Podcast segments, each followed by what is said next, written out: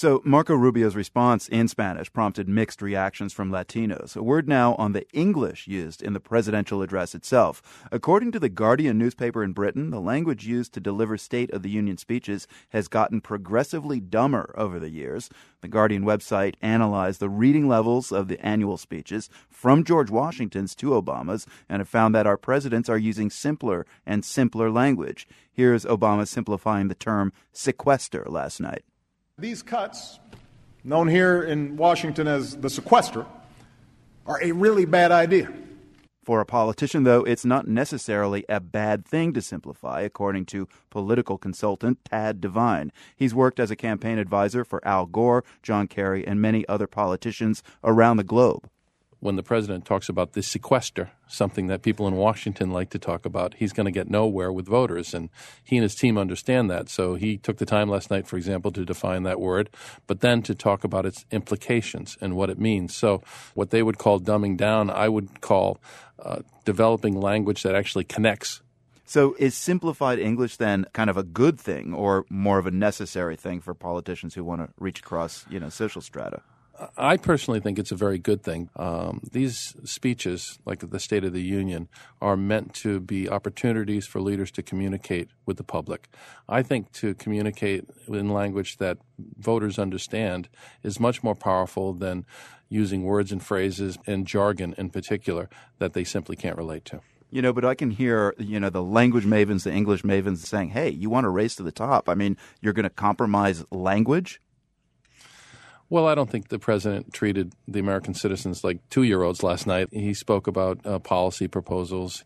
I don't think it's a question of dumbing things down. I think it's a question of developing language that people can understand so they can make judgments about whether or not they want to support policy proposals. Now, you've advised leaders from around the world, from uh, former Israeli Prime Minister Ehud Barak to Ukrainian President Viktor Yanukovych. Is this simplification of language, of rhetoric, an international thing?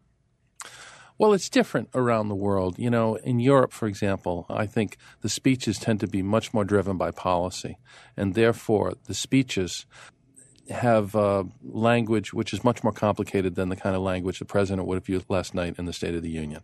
Um, when you go to Latin America, where I've done a lot of work, uh, those speeches tend to be driven by an, an effort to connect emotionally with people. So there there tends to be different language there. So it, it, differs from place to place. Although overall, I would think, particularly in the the areas that I tend to work on in campaigns, which is the creation of television advertising, that the simpler we get the television ads, particularly the thirty second television ads, the better in terms of connecting with voters. Ted, you spoke about the passion that politicians in Latin America kind of evoke when they're speechifying. Um, give us an example when you go to an event, as I have in places like Colombia or Bolivia, and tens of thousands of people are huddled into a you know a, a square the emotions run very high. And that leads speakers, I think, to use rhetoric, whether it's the issues that are involved in the campaign, the personalities of their opponents, the uh, place that they're in and its history, uh, that tends to be a lot more emotional, frankly, than, you know, what we typically see in a speech in the United States or in Europe. And there's also other symbolism that is part of the political communication. For example, I've made a lot of, of ads in, in Latin America, and it's not untypical to have a statue of the Virgin Mary you know, in the background when you're filming someone who's running for president of a country. That's not something we would typically see in the United States. no, that's we would not. That we'd see all the time, you know, uh, in, in, Latin America. So those are, I think, powerful, both the imagery that we see and the language that leaders tend to use. Political consultant Tad Devine, thank you for your time. Good to be with you.